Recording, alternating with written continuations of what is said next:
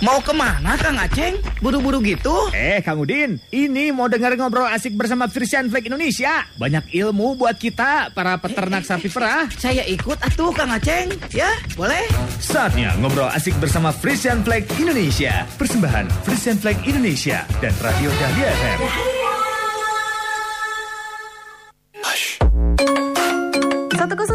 101,5 Dahlia FM Bandung Goyang Sik Asik Assalamualaikum Wargi Dahlia. Assalamualaikum kawan peternak semuanya. Apa kabarnya? Mudah-mudahan Hari ini dalam keadaan sehat walafiat ya. Di akhir bulan menuju akhir bulannya Di bulan Juli di tanggal 70 Juli 2021 Hadir lagi nih Baby Alia bersama dengan Fashion Flag Indonesia Di Radio Bawara Fashion Flag Indonesia ya. Yang pastinya juga Baby Alia mengucapkan selamat malam juga Untuk kawan peternak yang ada di Lembang Di Pangalengan, di Jawa Timur juga ya. Yang lagi pada pantengin lewat radio ataupun lewat streaming ataupun lewat live Facebooknya Radio Dahlia FM dan juga Instagramnya Radio Dahlia FM Baby Alia ucapin selamat malam ya sayang cinta baby ya.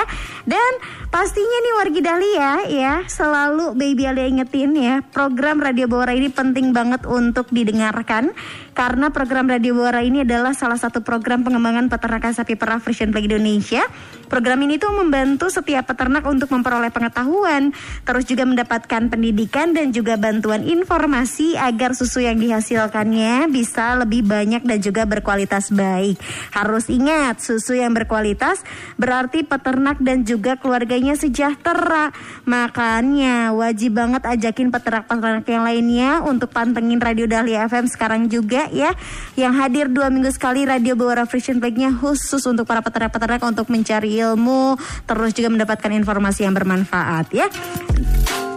Nah, malam ini Baby Alia nggak sendirian ya, seperti biasa. Karena kita masih dalam keadaan pandemi, kita akan terhubung dengan narasumber kita lewat telepon ya Wargi Dahlia ya. Yang pastinya ini yang pertama Baby Alia sudah terhubung dengan Bapak Aryono Bambang Ardio selaku Plan Manager Plan Pasar Bo PT Fashion Flag Indonesia. Halo, selamat malam Pak Aryo. Selamat malam Mbak. Iya, Pak Aryo apa kabar hari ini? Saya baik dan sehat, alhamdulillah, dan baru pulang dari kantor juga. Wah, alhamdulillah masih semangat untuk bertugas ya Pak ya di tengah-tengah pandemi ini ya Pak ya. Pastinya, pasti. Pastinya, Pak. Malam ini lagi stay di Jakarta atau di mana Pak? Saya kebetulan karena pabriknya di Jakarta, ya saya stay bukan di Jakarta ya, di luar Jakarta dikit lah, di Oh. Bekasi. Iya, sebelahnya Jakarta sedikit ya. Oke, Pak Aryo boleh disapa dulu nih kawan peternak yang ada di eh, Lembang, Pangalengan dan juga Jawa Timur yang lagi pada pantengin radio malam ini, silakan. Baik, Assalamualaikum warahmatullahi wabarakatuh. Perkenalkan saya Aryono Bambang Ardio, bisa dipanggil Aryo. Saat ini memang saya bertugas di uh, Pabrik Prison Flag Indonesia untuk terima susu murni kalian semuanya pastinya. Mhm, luar biasa sekali ya. Semangat ya Pak malam ini untuk memberikan informasi yang bermanfaat ya Pak ya. Insya Allah. Siap. Nah, Aryo juga nggak sendirian nih Wargi Dahlia. Ada salah satu narasumber lagi yang sudah terhubung dengan kita. Aduh, ini udah kangen banget, udah lama banget gak denger suaranya. Ada Pak Epi Lutfilah ya selaku FM Relationship Manager PT Fashion Flag Indonesia. Halo Pak Epi, Damang. Alhamdulillah. Assalamualaikum Sadayana. Waalaikumsalam. Ya ampun, sudah lama sekali tidak mendengar suara Pak Epi ya. Tadi kan pikir udah mau apa offline lagi ya. Iya Di bener. lockdown lagi ya. Iya. Pak Kang Tino sempat ke sini sekali padahal ya. Habis itu di lockdown lagi. Iya nggak apa-apa mudah-mudahan segera bisa pulih kembali dan bisa ketemu kita di sini di studio ya Pak ya. Amin, amin, amin. Boleh disapa dulu Pak Epi kawan peternaknya yang malam ini sedang mendengarkan silakan. Ya. Assalamualaikum warahmatullahi wabarakatuh. Waalaikumsalam. Peternak Lembang, peternak Pangalengan, juga peternak Jawa Timur. Kita bertemu lagi di udara. Mudah-mudahan kita bisa memberikan pengetahuan yang terbaik untuk peternak-peternak semua. Mhm, amin amin mudah-mudahan ya. Selama kurang lebih satu jam ke depan wargi Dahlia dan Gonong Peternak pastinya untuk tema kita malam ini adalah mengenai kebutuhan susu cair di Indonesia dari sisi konsumen terkait kualitas dan potensi pengembangan peternakan di Indonesia ke depannya. Kalau ada yang mau ditanyakan kawan peternak boleh via WhatsApp di 0811 222 1015. Pak Ebi boleh nih sebagai pembuka untuk tema kita malam ini boleh digambarkan dulu nggak sama kawan peternak semuanya gimana sih kondisi susu segar di Indonesia saat ini terkait kebutuhan dan suplainya sendiri secara umum seperti apa gambarannya saat ini Pak? Eh, jadi kalau kita lihat ya susu segar Indonesia itu kan cuma 20 persen memenuhi kebutuhan nasional.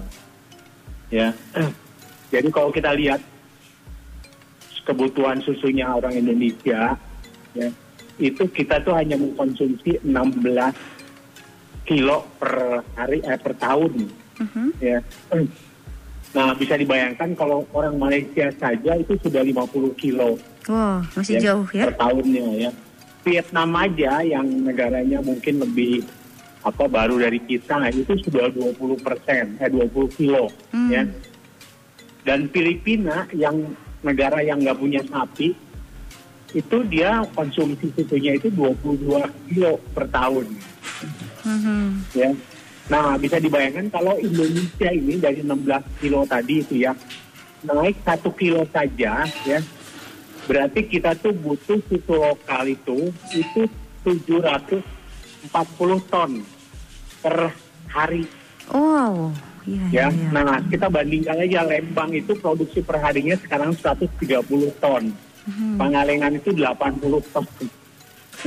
Jadi untuk 740 ton saja ya, peternak-peternak Lembang sama Pangalengan itu itu harus punya mungkin sekitar tambahan susunya sekitar eh, 5 sampai 6 ekor ya.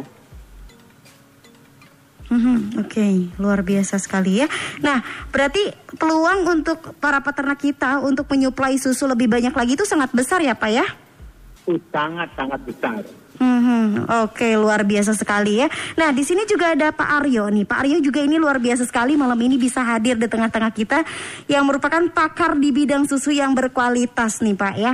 Pak Aryo, boleh nggak digambarkan nih sama kawan peternak semuanya terkait susu nih Pak ya secara umum mungkin masyarakat atau peternak belum tahu secara lebih jelasnya lagi sebetulnya apa sih yang membuat susu ini menjadi istimewa dari sisi nutrisi dan juga karak- karakteristik lainnya. Oke nih kak, tentunya juga pastinya udah banyak yang tahu ya apa sih manfaat daripada susu sapi ini. Aha. Pada umumnya memang kita udah tahu bahwa susu sapi itu adalah sumber dari protein ya yang secara alami memang ada di eh, susu sapi itu sendiri. Di mana protein ini baik banget memang untuk menjaga sistem imun tubuh kita dan juga berperan dalam proses pertumbuhan dan perkembangan kita lah. Mhm. Anak-anak juga bagus banget lah gitu ceritanya. Dan kulit kita ini kan memang terdiri dari eh, protein ya pastinya, ya sehingga dia bermanfaat banget untuk masa-masa pertumbuhan dari dari kita kecil sampai bahkan udah sampai tua pun saya rasa juga susu ini juga membantu menjaga tubuh kita. Mhm. Selain itu ya memang di dalam susu sendiri memang ada kandungan misalnya vitamin A yang bagus banget ya untuk kesehatan eh, mata kita, kemudian ada asam lemak omega 3 serta beragam jenis antioksidan di dalam eh, susu sapi yang juga turut serta akan membantu melindungi tubuh kita dari kerusakan sel dan tentu saja melawan infeksi ya. Mhm. Da- mhm. Oke, lu. me- memang ada banyak banget sih manfaat susu ya yang umum memang sangat membantu dalam proses pertumbuhan tulang. Mungkin kalau untuk kita-kita yang su- sudah dewasa mungkin sudah nggak pertumbuhan tulang ya, tapi juga memaintain proses pembentukan sel-sel tulang baru seperti itu.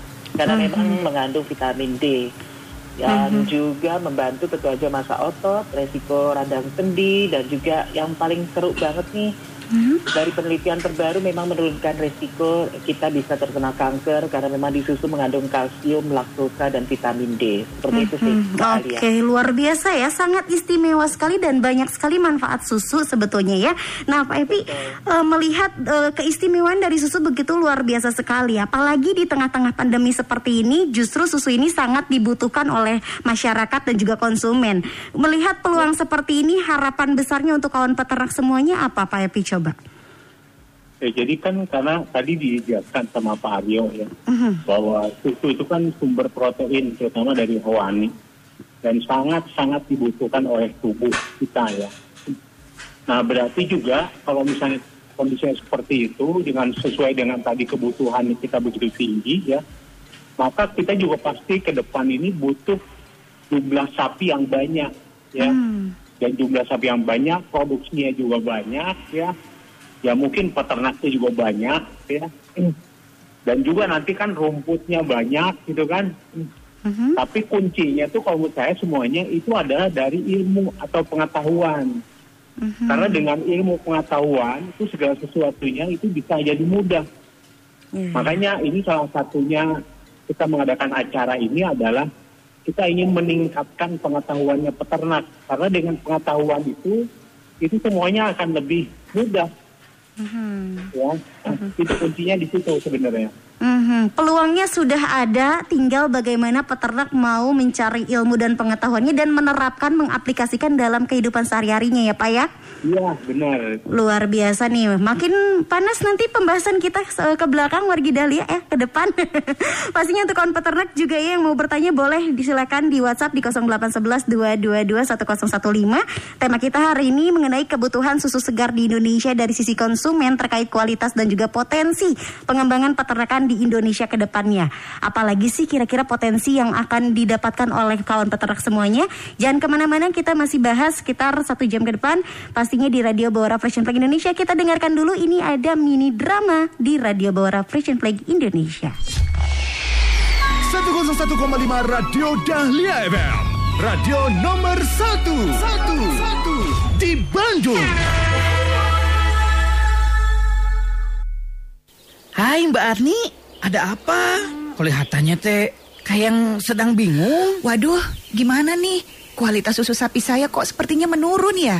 Harga periode ini menurun nih. Gimana ya Mas Agus? Loh, kok bisa? Memangnya ada perubahan dalam perawatannya? Sayang banget ya.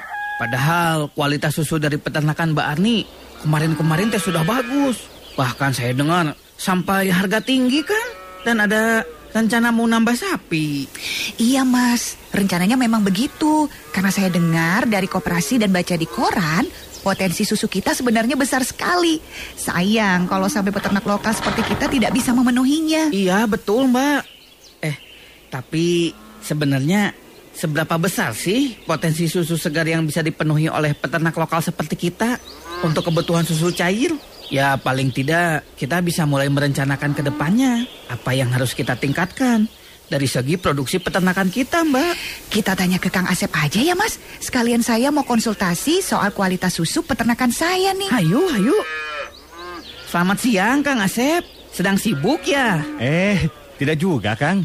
Sedang menyiapkan bahan untuk penyuluhan tentang kualitas susu segar. Ada apa ya, Kang? Eh, ada Mbak Arni juga. Ada apa nih? Wah, kebetulan Kang. Saya mau konsultasi soal kualitas susu dari peternakan saya yang minggu ini menurun sekali. Kalau begini, rencana saya untuk menambah sapi, jadinya saya tunda dulu deh. Padahal pengennya bisa meningkatkan produksi supaya bisa memenuhi potensi susu segar lokal. Bener kan ya Kang? Betul, Mbak Arni. Potensi susu segar lokal memang masih sangat besar. Para peternak lokal diharapkan bisa memenuhi potensi kebutuhan tersebut. Tapi harus diingat, Mbak ya, bukan hanya jumlah produksinya saja yang dikejar, tapi kualitas susu segarnya juga harus diutamakan. Sayang kalau produksinya besar, tapi kualitasnya tidak memenuhi standar. Memangnya besar sekali ya Kang potensi susu segar lokal untuk memenuhi kebutuhan konsumen? Wah, besar sekali mas. Sayangnya para peternak lokal baru bisa memenuhi sekitar 20 sampai 23 persen dari kebutuhan konsumen tersebut. Padahal potensi bagi peternak Indonesia masih sangat besar untuk bisa berkembang lagi. Bayangkan, kalau kebutuhan susu Indonesia bisa dipenuhi peternakan sapi perah lokal. Berapa banyak peternakan dan sapi perah yang harus tersedia? Banyak banget kan? Apa para peternak tidak mau usahanya berkembang jadi tambah besar? Ya, selepel peternak dari luar negeri. Nah, kenapa belum bisa terwujud? Karena dari segi banyak faktor penunjang memang belum siap, Kang. Misalnya, pakannya, peralatannya, dan kualitasnya belum seragam dan belum sepenuhnya bisa memenuhi standar. Makanya, tidak capek-capeknya peternak selalu diingatkan untuk bisa menjaga bahkan meningkatkan kualitas susu segar dari peternakannya. Ya, selain jumlah produksi dan aspek lainnya juga. Oh gitu. Wah, besar banget potensi buat kita sebenarnya ya Kang. Makanya pas kualitas susu segar di peternakan saya menurun seperti sekarang ini, saya langsung mau konsultasi supaya kualitasnya membaik dan akhirnya nanti saya bisa tambah sapi supaya produksinya ikut naik. Betul Mbak Arni.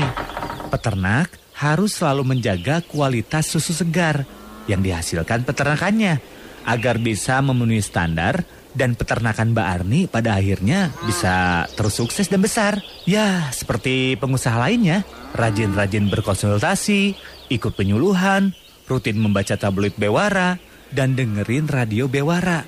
Supaya tidak ketinggalan info penting tentang sapi perah dan peternakan, Mbak. Oke lah kalau begitu, Kang. Saya akan semakin rajin menjaga kualitas susu segar dari peternakan saya. Nah, sekarang saya mau ikut mendengarkan Mbak Arni konsultasi ke Kang Asep. Boleh kan? Boleh banget, Mas. Masa mau belajar bareng nggak boleh? Iya, boleh banget. Kalau bisa maju barengan, kenapa harus sendiri-sendiri, ya kan? 101,5 Radio Dahlia FM. Radio nomor 1. 1. Di Bandung. Jangan sampai disia-siakan kesempatan untuk kawan peternak semuanya untuk mendapatkan informasi yang sangat bermanfaat sekali ya malam ini di Radio Bora Fashion Play Indonesia.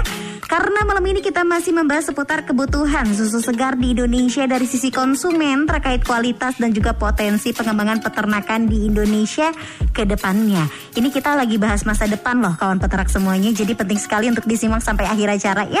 Bersama dengan dua narasumber kita yang masih terhubung ya. Ada Bapak Aryo dan juga Bapak Evi Lutfila. Dan pastinya juga jangan lupa nih wargi Dahlia dan kawan peternak Baby Alia ingetin. Kalau ternyata menurut Kementerian Pertanian Republik Indonesia berdasarkan data Badan Badan Pusat Statistik atau BPS di tahun 2021 saat terjadi pandemi COVID-19 kebutuhan susu segar di Indonesia itu mencapai 4.387 juta ton per tahun loh wargi Dahlia. Tapi sayangnya produksi lokal itu baru mencapai 997,37 ribu ton.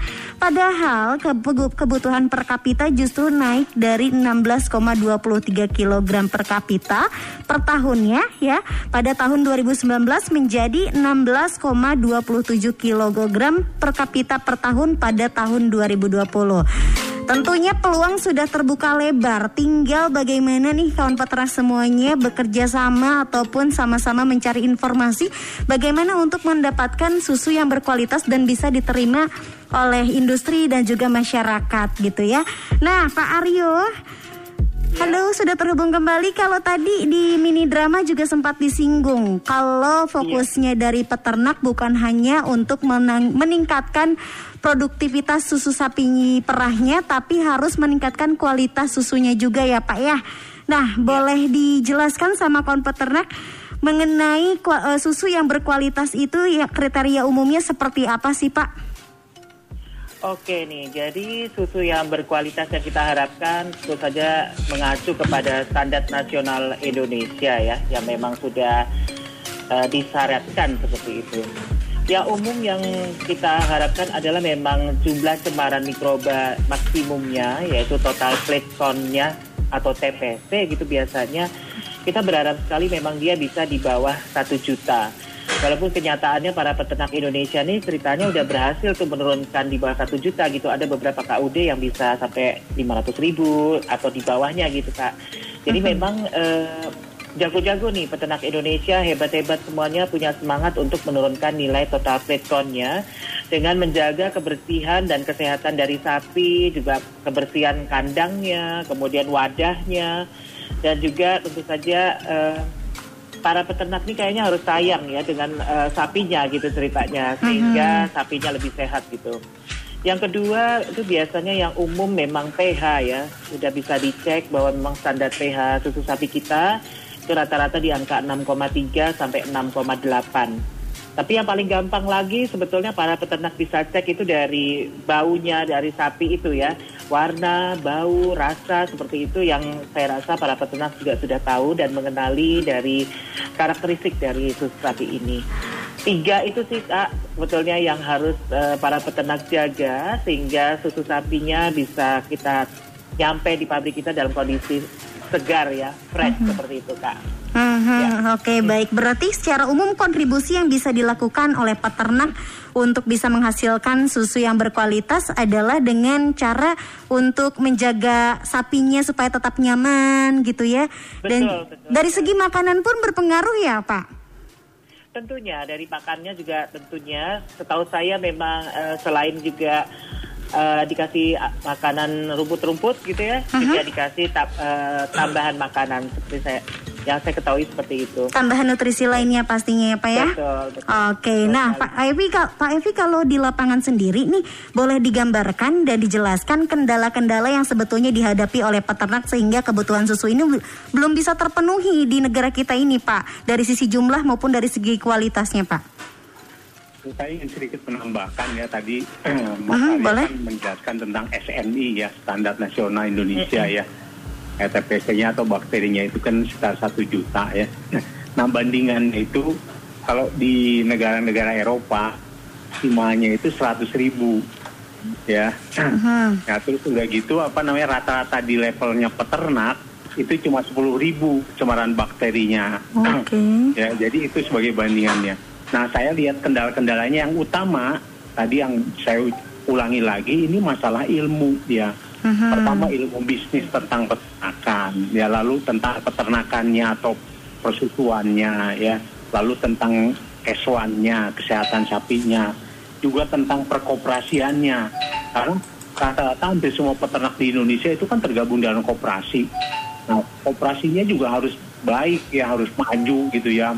Apa namanya pimpinannya punya apa eh, misinya atau visinya jauh ke depan untuk mensejahterakan peternak. Itu juga perlu ya. Dan makanya kita bantu di dari program dari development programnya Vision for Indonesia itu kita bantu ada program yang namanya radio seperti ini ya lalu kita juga ngeluarin bewara ya. Kita juga punya program farmer to farmer. Sekarang kita lagi ada program apa namanya eh, pemberdayaan perem- peternak perempuan ya. Nah tapi ini yang jadi masalah ini bahwa kita kan banyak peternak. Nah peternak itu harus sama-sama majunya. Nah, kalau kita lihat sebenarnya yang sering saya perhatikan ya, yang apa, yang denger dengerin radio, radio, radio Bewara, lalu perhatikan majalah apa, membaca majalah Bewara ya. Itu kalau lihat kandangnya, kalau lihat sapinya itu semuanya kita juga seneng bagus ya, sapinya sehat, produksi susunya bagus ya, lalu kualitasnya juga bagus. Nah, hanya masalahnya ini masih banyak peternak juga yang di luar apa tidak ikut ke acara-acara seperti ini sehingga kita kan tahu ada peribahasa gelas setitik rusak susu sebelanga gitu kan Iya iya iya. ya jadi kalau misalnya hanya peternak-peternak ini saja yang yang ikut atau yang selalu aktif ya itu kurang ya mereka harus mengajak teman-teman yang lain untuk bisa ikut di acara seperti ini supaya pengetahuan itu sama karena kan ka- kalau kita mau maju kan harus bareng-barengan tuh, bener nggak? Iya betul betul. mungkin misalnya apa namanya peternak yang sebagian maju, tapi sementara itu yang sebagian apa namanya masih diam di tempat. Mhm. Nah itu kan kooperasinya kalau gitu nggak akan maju-maju, kualitasnya juga akan baik-baik gitu.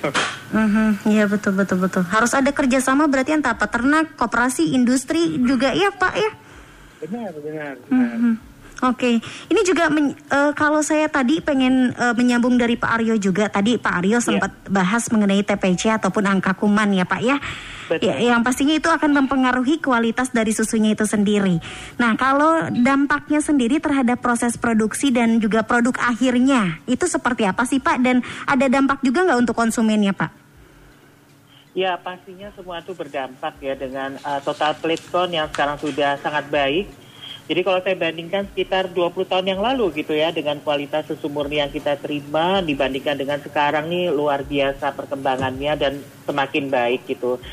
Nah total count yang tinggi itu biasanya justru eh, ketika kita telat menangani produk susu itu untuk diproses ke tahap selanjutnya baik dari para peternak menuju ke KUD kemudian didinginkan ketika dia telat otomatis bakterinya sudah akan eh, tumbuh dan berkembang dalam jumlah yang lebih banyak lagi gitu.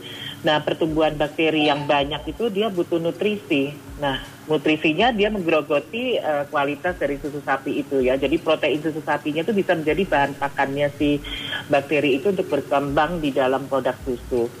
Nah, ketika eh, hal itu terjadi, nah kualitas susunya itu akan menurun gitu, Mbak. Dan ketika nyampe di factory kami, gitu ya, ini bandingannya kalau TPC-nya rendah sama TPC tinggi lah, saya bilang gitu ya. Ya. Nah kalau yang tinggi itu biasanya awalnya pasti takutnya ya tidak ke reject gitu ya karena produknya sudah pecah kita nyebutnya kayak itu pecah artinya ketika kita uji dengan memberikan eh, satu mili susu murni ditambah satu mili alkohol 70% gitu terus hasilnya ternyata pecah itu berarti kualitasnya sudah tidak baik dan most probably atau kemungkinan besarnya adalah memang TPC-nya sangat tinggi. Tapi kalau TPC-nya sangat bagus, biasanya eh, produk susunya sangat stabil gitu ya. Ketika kita aplikasi di factory, di lapangan dengan dipanaskan, atau istilah kerennya, atau istilahnya dalam teknologi industri itu adalah dipasteurisasi pada suhu sekitar 85 derajat, susunya itu akan stabil, proteinnya akan bagus, dan biasanya eh, mempengaruhi ke taste ya, hasil akhir dari taste produk itu sendiri. Dan ini alhamdulillah nih eh, para peternak Indonesia yang sudah berhasil menurunkan susu murninya itu juga membuat produk-produk hasil akhir olahan susu murninya rasanya itu menjadi sama ya dari batch ke batch. Dan at the end adalah kandungan nutrisinya itu juga tetap bisa dipertahankan sesuai dengan eh, angka kecukupan gizi buat bangsa Indonesia kayak gitu sih kak ceritanya. Oke, Jadi, baik. Hmm? Eh, saya sangat bersyukur sekali kalau ini para peternak bisa menurunkan TPC-nya. Aduh, saya sangat bersyukur sekali.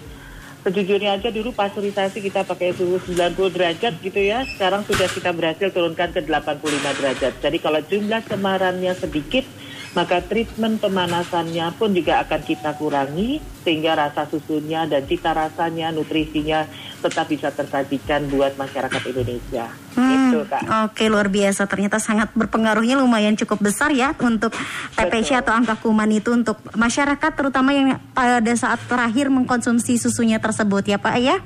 Betul. Oke baik ya kita masih akan terhubung kembali dengan Pak Epi ya yang pastinya barusan mungkin kendala signal uh, terputus dan pastinya ini luar biasa sekali banyak juga pertanyaan-pertanyaan yang sudah masuk ya dari uh, kawan peternak semuanya di 0811 222 1015. Em, sebentar Baby Alia bacakan dulu ya. Nah, eh, Assalamualaikum Waalaikumsalam. Ada Cucun Martini dari TPK Cipanas KPBS Pangalengan. Mau tanya nih seberapa besar sih potensi susu segar yang bisa dipenuhi oleh peternak lokal untuk kebutuhan susu di masa yang akan datang. Terus ada kiat-kiat yang harus dilakukan nggak oleh peternak eh, agar bisa menghasilkan susu yang berkualitas katanya. Dari Pak Aryo terlebih dahulu mungkin ada sedikit jawaban Pak Mangga. Ya tentu saja eh, berdasarkan pengetahuan dan juga saya sempat sih kebetulan Kak juga berkunjung ke beberapa peternak yang ada di Jawa Barat juga sempat ke Jawa Timur gitu ya. Memang kalau untuk meningkatkan kualitas susu sapi itu memang kembali lagi sapinya emang nggak boleh stres ya setahu saya begitu.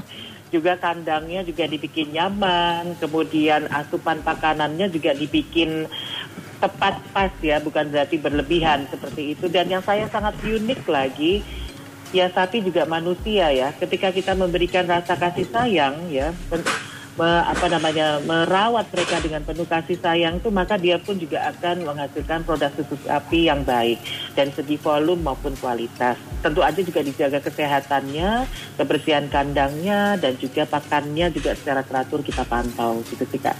Jadi teknik intinya adalah sapinya jangan stres aja seperti itu di mana-mana mau sapi Belanda, sapi Indonesia, sapi Jawa gitu setahu saya kalau dia stres ya dia nggak bisa memproduksi susu sapi dengan baik.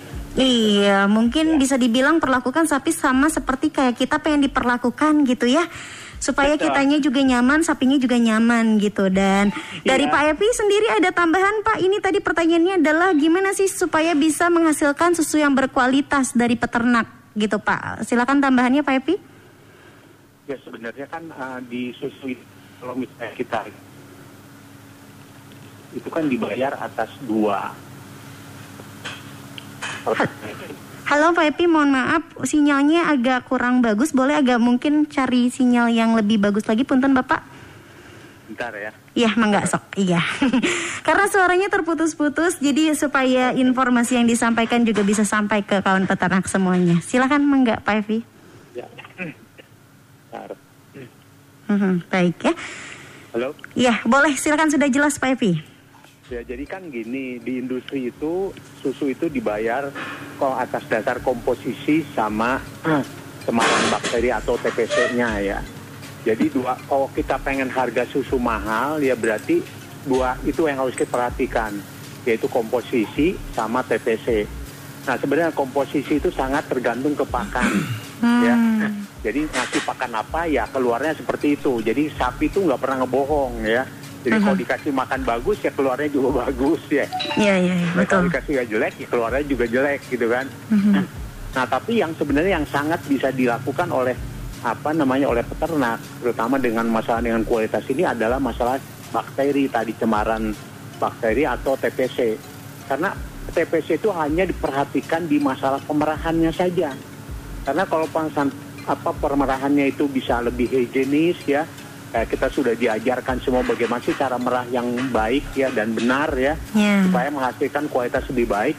Karena dengan apa namanya dengan kualitas TPC-nya baik, harganya itu akan baik.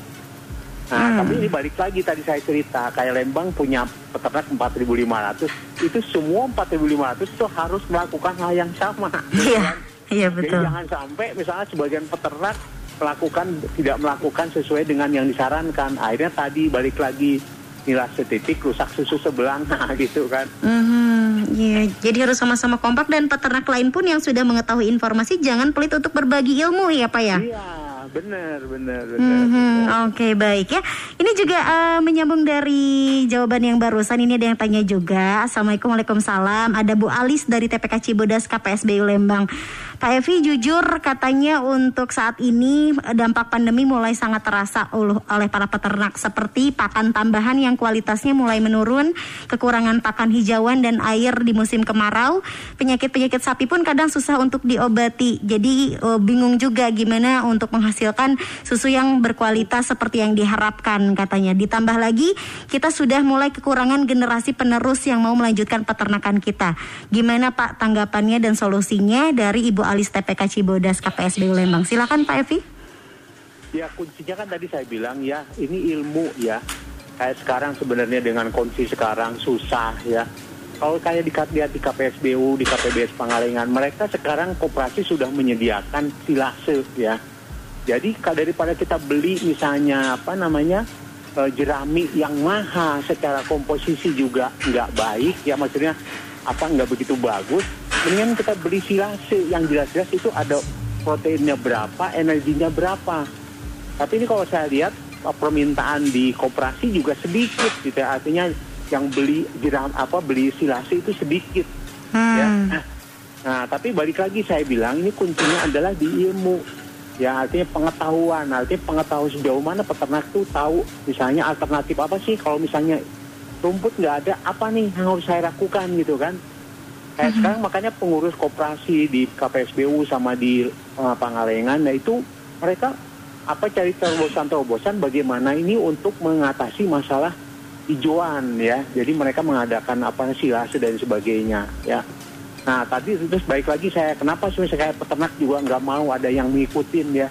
Ya kalau misalnya kayak peternaknya cuma satu dua ya dengan apa jerih payah sebegitu besar. Kalau saya ya generasi muda juga nggak akan mau yang ikut gitu. Mereka kan pengennya lihat peternak tuh punya sapi 50 gitu ya. Lalu dia apa namanya uangnya banyak ya. Susunya bagus, susunya juga banyak. Kalau misalnya dua tiga ya mereka juga nggak tertarik. Maka tertariknya mereka punya sapi yang minimal 20, 30.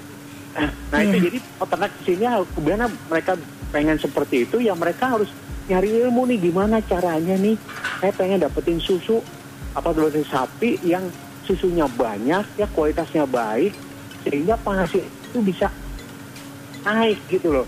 Nah kalau misalnya penghasilan naik mereka kan akan lebih sejahtera. Nah kalau orang sejahtera orang semua akan melihat, uh jadi peternak jadi peternak tuh sejahtera ya. Iya, Nah iya. mereka akan tertarik ke, ke arah sana gitu. Mhm, mhm. Iya, tertarik dengan sendirinya ya kalau melihat kesejahteraan dari kawan peternak semua. Oke. Iya. Siap, Pak Epi ini juga ada pertanyaan yang mewakili beberapa pertanyaan yang masuk. Saya bacakan salah satunya saja. Ini dari Kang Asep Dani dari TPK Sunten Jaya KPSBU Lembang katanya. Pak mau tanya nih, eh, kan hukum pasar biasanya semakin besar permintaan harga akan semakin naik. Saat pandemi ini permintaan susu naik. Gimana caranya supaya harga susu eh, bisa di angka maksimal sesuai dengan biaya operasional sekarang dan semakin tinggi? Yang sebenarnya kalau menurut saya yang mudah itu bagi peternak yaitu mem, apa, memperbaiki masalah TPC karena TPC itu bonusnya besar sekali. Hmm, dan iya. TPC itu tidak mem- mem- menggunakan apa namanya eh, ongkos macam-macam. Mereka hanya merubah kebiasaan. Yang bagaimana susu itu jadi bersih. Nah, ya dari TPC yang misalnya di bawah satu juta sekarang bisa di bawah seratus ribu. Itu harganya tinggi banget itu. Nah, dan iya. dia tidak kita harus harus mengeluarkan uang. Kita hanya misalnya apa namanya melakukan pemerahan secara benar ya. Udah hanya itu aja. Bersih susunya ya. Lalu nyampe ke, ke kooperasi juga bersih ya. Lalu nyampe ke industrinya bersih pasti industri juga bayar mahal. Hmm. cuma tadi kuncinya itu ini kan nggak hanya bisa sebagian peternak harus semua peternak itu sama. Nah Ya. beratnya tuh kurang di situ sebenarnya. Iya iya iya. Berarti sekarang sebetulnya kita pu- sudah punya kesempatan ataupun peternak sudah punya kesempatan untuk menjadi sejahtera bisa dibilang karena permintaan naik. Tinggal bagaimana peternak mau memperbaiki kualitas susunya ya Pak ya biar harganya juga naik ya Pak ya. Iya luar biasa sekali nih. Makanya nih warga Dahlia kan peternak semuanya. Hmm? TPC kita nggak banyak mengeluarkan uang, Hmm, hanya merubah iya. kebiasaan saja. Hmm, hmm, hmm, Iya iya. Jadi lebih bersih lah istilahnya gitu. Mhm. Kebiasaan-kebiasaan secara umum yang harus dilakukan oleh peternak untuk eh, mengurangi angka, angka TPC-nya seperti apa, Pak? Ya yang sederhana kan gini, makanya di eh, apa namanya di prosedur kita pemerahan itu kalau bisa jangan mandiin sapi sebelum Iya. perah. Jadi Mhm. sapi cukup dibersihkan ambingnya saja, ya. Mhm. Karena biasanya kan peternak mandiin sapi ya. Rajin ya. Pagi mandiin sapi, lalu belum apa namanya belum belum kering, udah langsung mau merahkan. Jadi air mandinya itu kecampur ke Iya. susunya. gitu. Iya iya betul betul betul. Nah, padahal cuma kalau misalnya mereka hanya membersihkan ambing ya, lalu diperah, itu nggak ada yang kecampur ke susunya. Mhm. Jadi susunya tuh tetap apa namanya steril bersih lah gitu. Mhm, Iya. Iya. Hanya merubah seperti itu aja gitu. Kalau mau mandi sapi boleh nanti setelah perang gitu beres sudah pulang apa nganterin apa susu ya udah mandiin sapi nggak apa-apa. Mhm. Betul Tapi betul. yang kita sarankan jangan mandiin sapi sebelum merah. Jadi cukup membersihkan ambingnya saja. Ambing dibersihin kalau kotor ya. Nah, kalau enggak sih udah aja langsung gitu. Iya.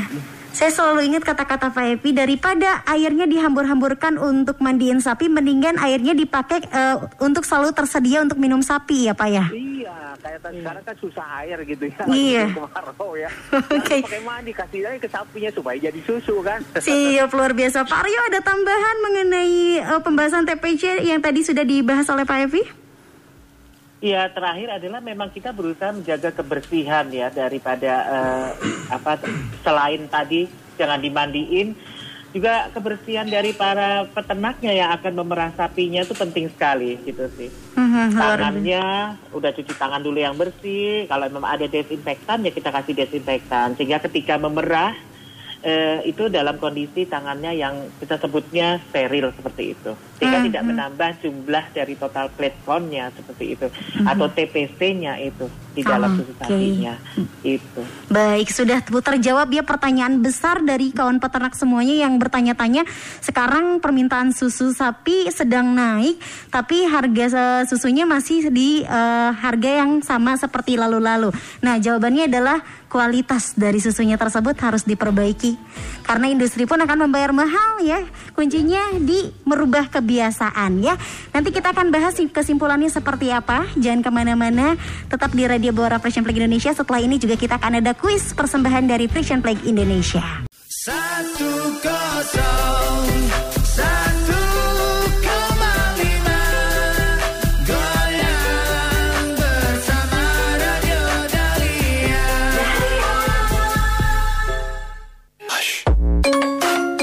Balik lagi masih di Radio Bawara Frisian Flag Indonesia. Wargi Dahlia siap-siap buat ikutan kuis ya. Boleh di 7311710-nya Wargi Dahlia telepon Baby Alia Dan jawab pertanyaan yang bakalan dikasih malam ini Wargi Dahlia. Jangan lupa passwordnya kalau Baby Alia bilang Radio Bawara Frisian Flag. Jawabnya asik atau prung ah go go go goyang ya. Ketemu sama siapa yang udah siap-siap untuk ikutan kuis? Halo Radio Bawara Frisian Flag Indonesia Eh, boleh-boleh dicoba lagi sayang cinta baby. Diputar dulu. Ah, Denny punten. boleh di 7311710 ya untuk ikutan kuisnya. Sekali lagi boleh di 7311710-nya. Halo, Radio Bora Persian Flag Indonesia. Satu, Sama siapa di mana Teteh cantik? Sama siapa nih? Tempat Rahayu. Teh Desi, si sehat Teh Desi. Halo, Teh Desi. Ya, Iya, Teh Desi siap ya pertanyaannya ya? ya. Iya, pertanyaannya adalah coba sebutkan salah satu kriteria kualitas susu segar yang sesuai dengan standar nasional Indonesia seperti yang tadi sudah dijelaskan oleh Pak Aryo dan Pak Evi. Keadaan kandangnya harus bersih. Susunya, susunya yang berkualitas tuh yang seperti apa? Yang nilai bakterinya seperti apa gitu. Apa lagi? Lupa lagi. Pak Evi boleh ada bantuan katanya pilihan AB-nya. Silakan Pak Evi. Pilihan. Boleh mangga Pak Evi. Di atas 1 juta, di bawah 1 juta, atau di bawah 100 ribu. Oke, nah bakterinya harus di atas 1 juta, A, di, B di bawah 1 juta, atau C di atas 100 di bawah 100 ribu katanya. Di atas satu juta gitu. Nggak akan di bawah, Eh? mau di atas aja. Hmm, Jawabannya. iya, iyalah itu aja. Jadi A atau B?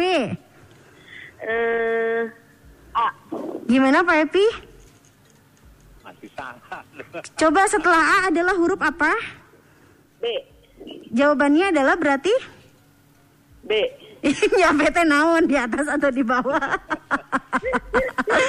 Gimana Pak Epi kasih hadiahnya Pak Epi? ya, kasih aja. Kasih. Kasih aja siap. Teh Desi selamat ya. Hadiahnya bisa diambil ke Radio Dahlia di jam kerja ya. Iya, makasih. Bawa KTP aslinya ya. Siap. Iya. Panteng radio. Dahlia, enak-enak langgamnya.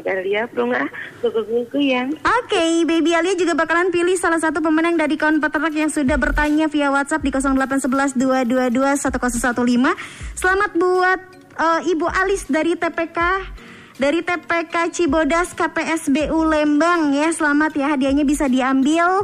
Nanti akan ada pihak dari Frisian Flag yang menghubungi bisa diambil ke koperasi ataupun nanti akan dihubungi. Ya tidak perlu ke datang ke Radio Dahlia jauh-jauh juga nggak apa-apa. Kasihan ya.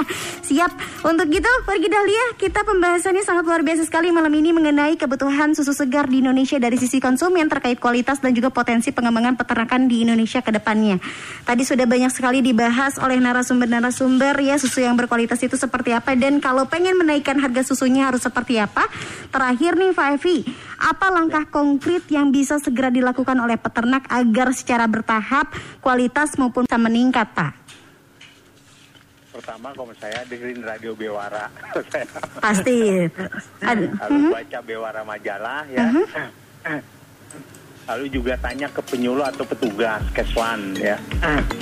Dan sekarang tuh kan sebenarnya enak kita tinggal buka-buka internet itu kelihatan mau kita mau informasi apa juga ada. Ya. Tapi yang penting itu setelah tahu itu harus diterapkan. nah Ya. Nah, karena kita pengen tuh peternak Indonesia itu bisa maju gitu. Jadi teknologinya maju karena dari pengetahuannya maju ya. Karena ujung-ujungnya kalau misalnya mereka banyak susu, banyak sapi ya, lalu penghasilannya kan akan nambah. Kalau penghasilannya nambah, kita berharap bahwa peternak sapi perah Indonesia itu bisa lebih sejahtera. Nah, sehingga orang pada akan apa pada ikut nimbrung di usaha peternakan sapi perah. Nah, itu yang kita harapkan sebenarnya. Mhm, ya secara tidak langsung penerus-penerus akan berdatangan dengan sendirinya ya Pak ya. Iya, Hmm, Oke luar biasa. Kalau dari Pak Aryo nih Pak Aryo boleh sebagai penutup kesimpulan ataupun pesan yang ingin Bapak sampaikan untuk pa- para peternak sapi perah Indonesia terkait topik kita malam ini Pak silahkan. Ya, yang pasti sih tetap semangat menjaga kualitas daripada susu murni yang dihasilkan. Sehingga pada akhirnya turut membantu supaya produk yang kami hasilkan pun aman dan berkualitas untuk sampai di tangan konsumen dan dinikmati oleh para konsumen. Jadi terus aja tingkatkan dan jaga konsistensi dalam peningkatan kualitas susu segarnya. Dan yang saat ini memang sebetulnya sudah menuju ke arah perbaikan yang sangat luar biasa. Dan saya rasa kita bisa teruskan supaya hasilnya jauh lebih baik lagi. Begitu Kak. Hmm, luar Saya. biasa ya ilmunya sangat bermanfaat sekali, informasinya sangat keren sekali malam ini Pak Aryo, Pak Evi terima kasih banyak untuk waktunya malam ini ya. Mudah-mudahan selalu diberikan kesehatan, salam untuk keluarga dan selamat malam Pak Evi, Pak Aryo. Ya, selamat malam. Terima kasih, selamat semua malam. Iya, Selamat terima Aryo. Iya, baik Pak Aryo sepertinya sudah terputus. Pak Evi terima kasih sampai bertemu, mudah-mudahan segera bertemu di studio ya. Amin, amin, amin, amin. Siap. Assalamualaikum Pak Evi. Waalaikumsalam. Iya, baik wargi Dahlia dan kawan peternak itu dia tadi obrolan ya bersama dengan narasumber yang sangat begitu luar biasa mengenai, mengenai tema kita malam ini ya. Semua hal yang disampaikan oleh narasumber ini telah dilakukan oleh banyak peternak dengan hasil yang baik. Jadi tinggal bagaimana peternak Indonesia berani dan mau mencobanya dan lakukan perubahan secara bertahap. Karena harus ingat kesuksesan itu butuh pengetahuan dan juga keberanian. Tadi sudah ada lampu hijau dari Pak Evi-nya nih untuk kawan peternak semuanya. Gimana sih caranya supaya bisa meningkatkan harga susu untuk eh, sampai ke industri? Yaitu pastinya kualitasnya harus ditingkatkan lebih lebih lagi dengan merubah kebiasaan-kebiasaan kecil menjadi sesuatu yang sangat besar pengaruhnya untuk kawan peternak semua ya. Tunggu lagi kehadiran Radio Buara pada tanggal 13 Agustus 2021. Semoga pembahasan yang kita bahas malam ini bermanfaat untuk kawan peternak semua. Jangan lupa untuk membaca tabloid Buara dan juga mendengarkan Radio Buara yang hadir dua minggu sekali di Radio Dahlia FM. Baby Alia pamit dulu sementara. Kita ketemu lagi sebentar lagi ya untuk langgam-langgam pop Indonesia paling asik di KIP Dahlia di jam 9 malamnya. Perungah, go go go goyang. Kang Udin, Kang Udin. Mo. Kang Udin mah, hayu atuh Kang pulang. Ngobrol asik bersama Frisian Flag Indonesia-nya udahan. Terus gimana tuh saya? Tenang, ngobrol asik barengan Frisian Flag Indonesia bakalan balik lagi tiap hari Jumat dua minggu sekali. Persembahan Frisian Flag Indonesia dan Radio Dahlia FM. Dahlia